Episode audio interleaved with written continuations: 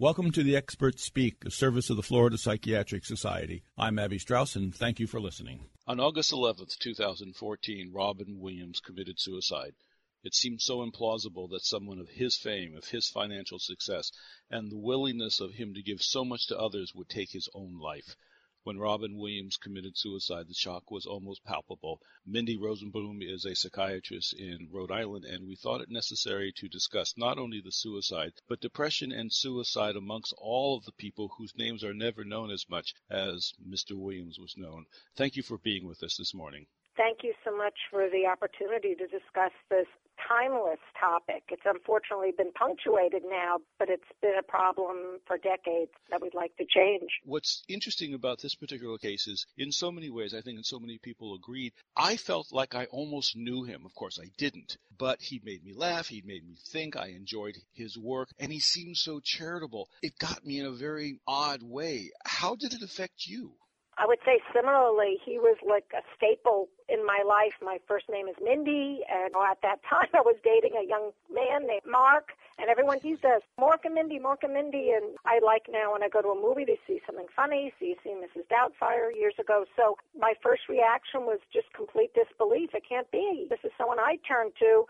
In fact, I tell my patients who are feeling anxious or stressed or even depressed that maybe you could get some temporary relief by watching something humorous, and it would be something like Robin Williams' characters that I would recommend.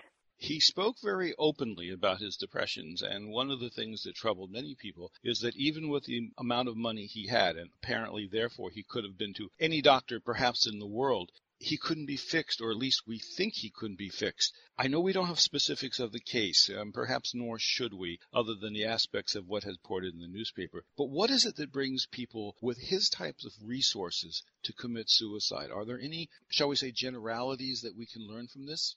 Well, what I would say is we all have that idea that he could have accessed the best care, but we still know there is a stigma with mental health. He did speak about it, but sometimes you feel like it does become public every time he would go into detox or rehab that people did find out. Sometimes he felt like maybe he had a lot of treatment and that maybe this was something that was going to pass. Unfortunately, there are intelligent, successful, talented men and women who have access to treatment and either don't participate fully or unfortunately go to someone and he's an actor.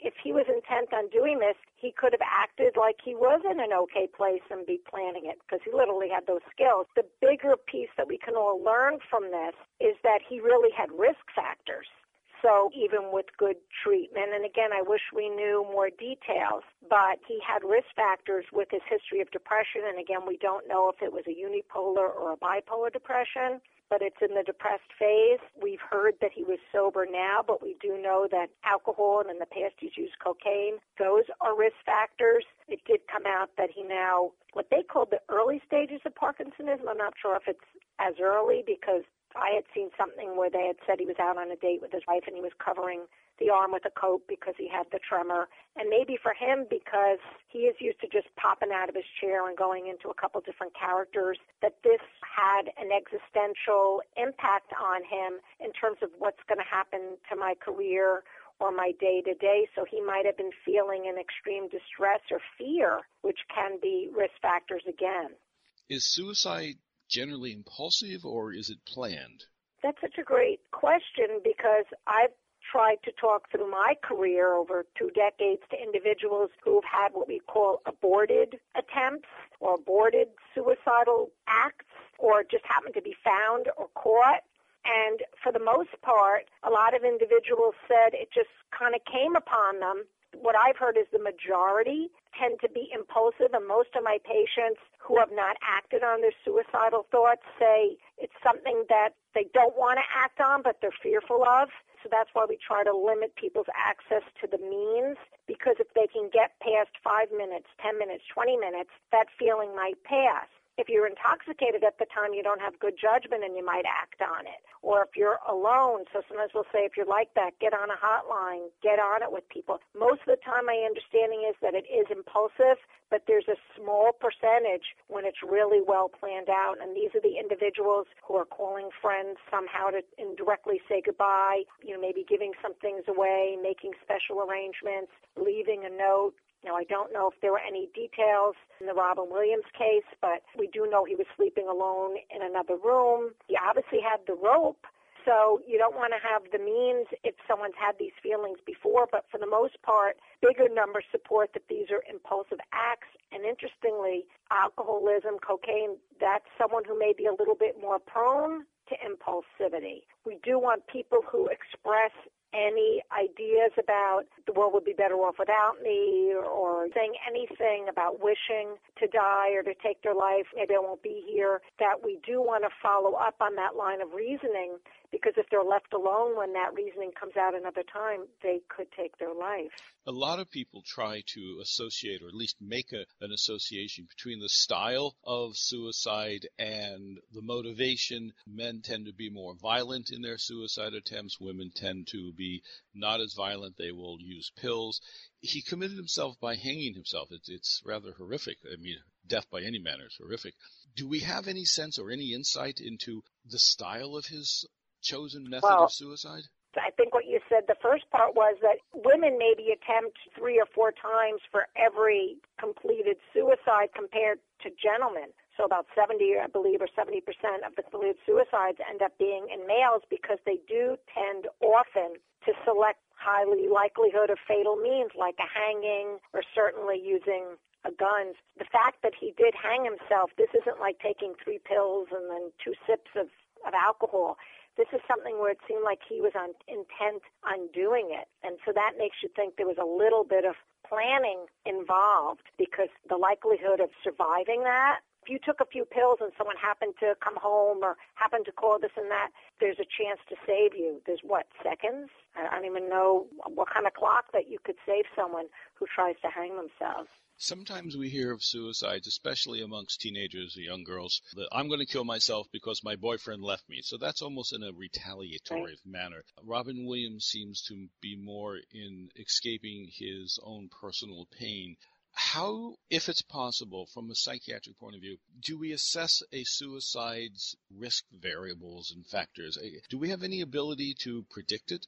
There are some tools now, and I know on the Centers for Disease Control, one of the tools that I had become familiar with was Columbia's Suicide Severity Rating Scale that I think was initially put together for adolescents, but I know trainings have been done by Dr. Kelly Posner, I believe, and some of this you can get for family members or individuals. And it kind of explores, is there a wish, but you're not going to act on it? Is there thinking, but how far are you taking it? And then this line of very gentle reasoning where you don't have to be very highly trained to find out, have you ever tried to plan it out or have you ever tried to prep for it. And then certainly a very important issue with suicide is the pattern. Has someone tried to do something before? And if they did, what did they try or what did they do? So were they making minor little cuts or took two or three pills, but they knew someone was home or they left it out in the open? Or was this someone who really had planned out something very careful and just by sheer luck someone stumbled upon them or happened to come home early? There was a gentleman,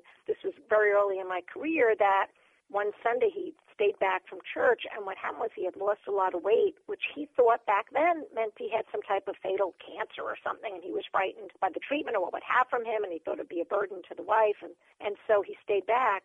And he made serious cuts on both wrists, very serious. She, for some odd reason I don't remember now, came home, and of course he's bleeding, but he was saved. But he made it a plan. He wanted to spare her from this illness. It was very thought out. So this wasn't something very minor, little cuts. This was not retaliatory. He had frightened and fear of going through an illness and he thought the wife would be better off. So we do have to distinguish as clinicians whether this is just some attention or wanting someone to say they're sorry.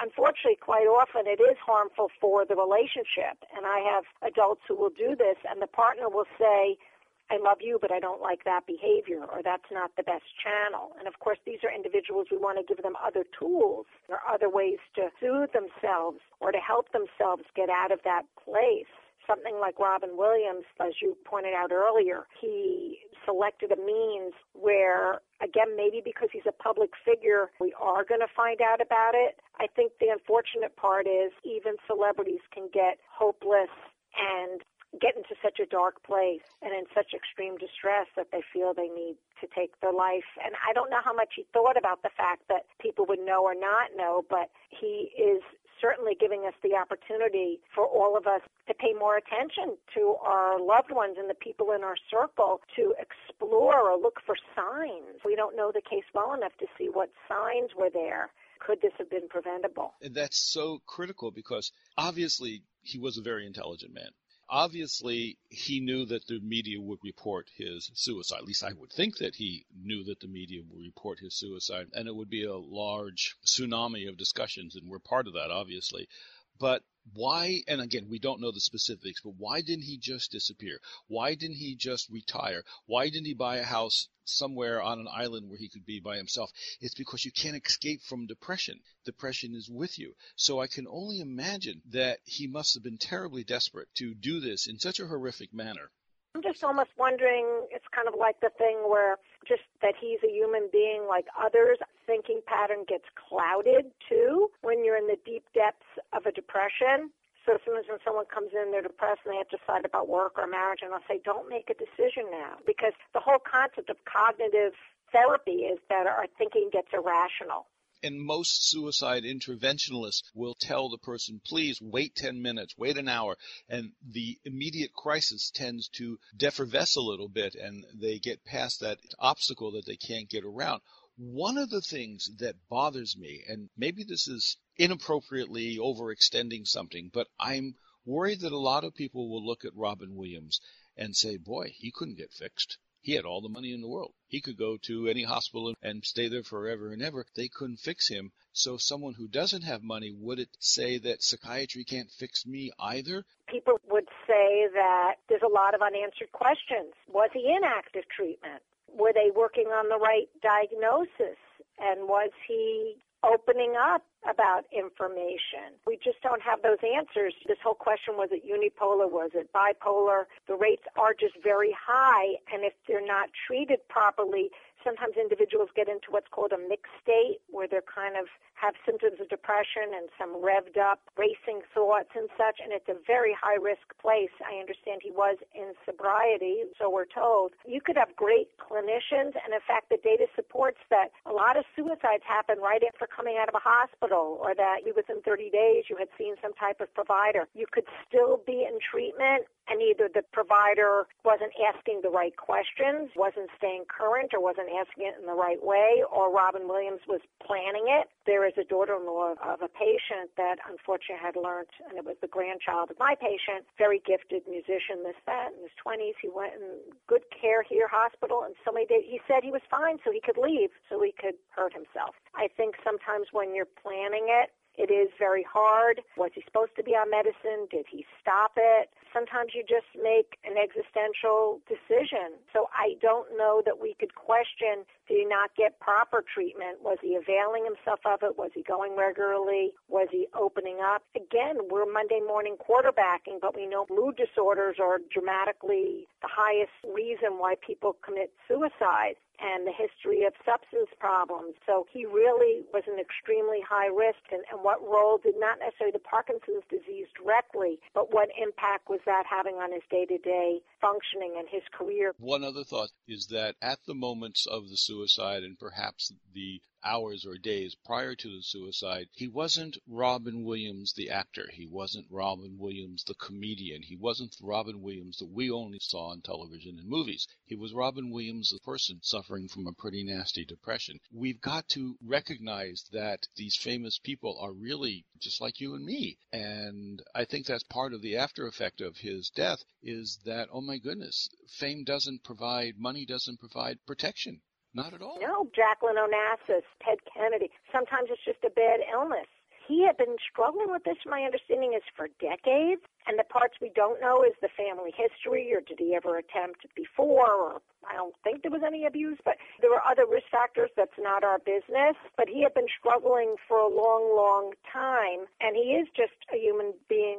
So whoever the treatment provider is, and this is the wake-up call for you and I, and any other providers who are listening is, engage the family. Because when we're treating certain illnesses that we make sure that the family is aware of the common signs and symptoms and that there is a potential risk for suicidal thinking and potentially planning and acting, and that we need them to be on guard, just like they ask us now in the airports, look out if anything is suspicious.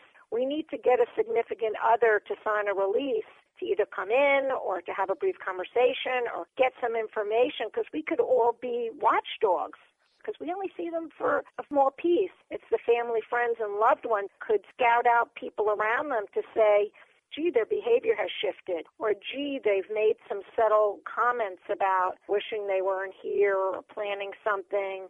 Something is odd or just funny how they called them or left them a note that just seemed peculiar.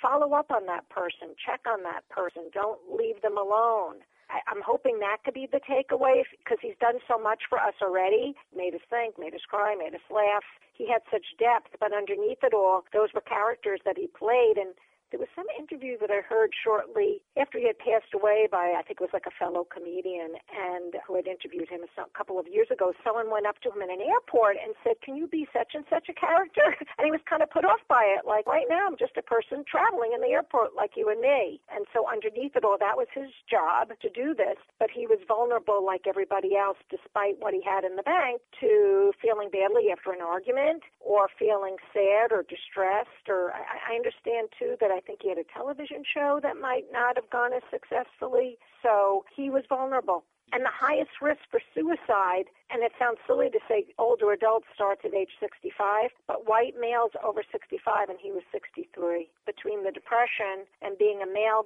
and some of the substance background, he just was much higher risk, and that is the take-home message for myself and you and our peers is not to minimize this risk and to try to learn about the new tools and screening tools and to try to get more training done in the community when psychiatry has the right tools and the person and there's motivation and there's family involvement and use of our medications, we are sadly not always successful, but we're successful a lot of the times. I think that's one of the things that bothers people in mental health. But what went wrong? Where did something slip up?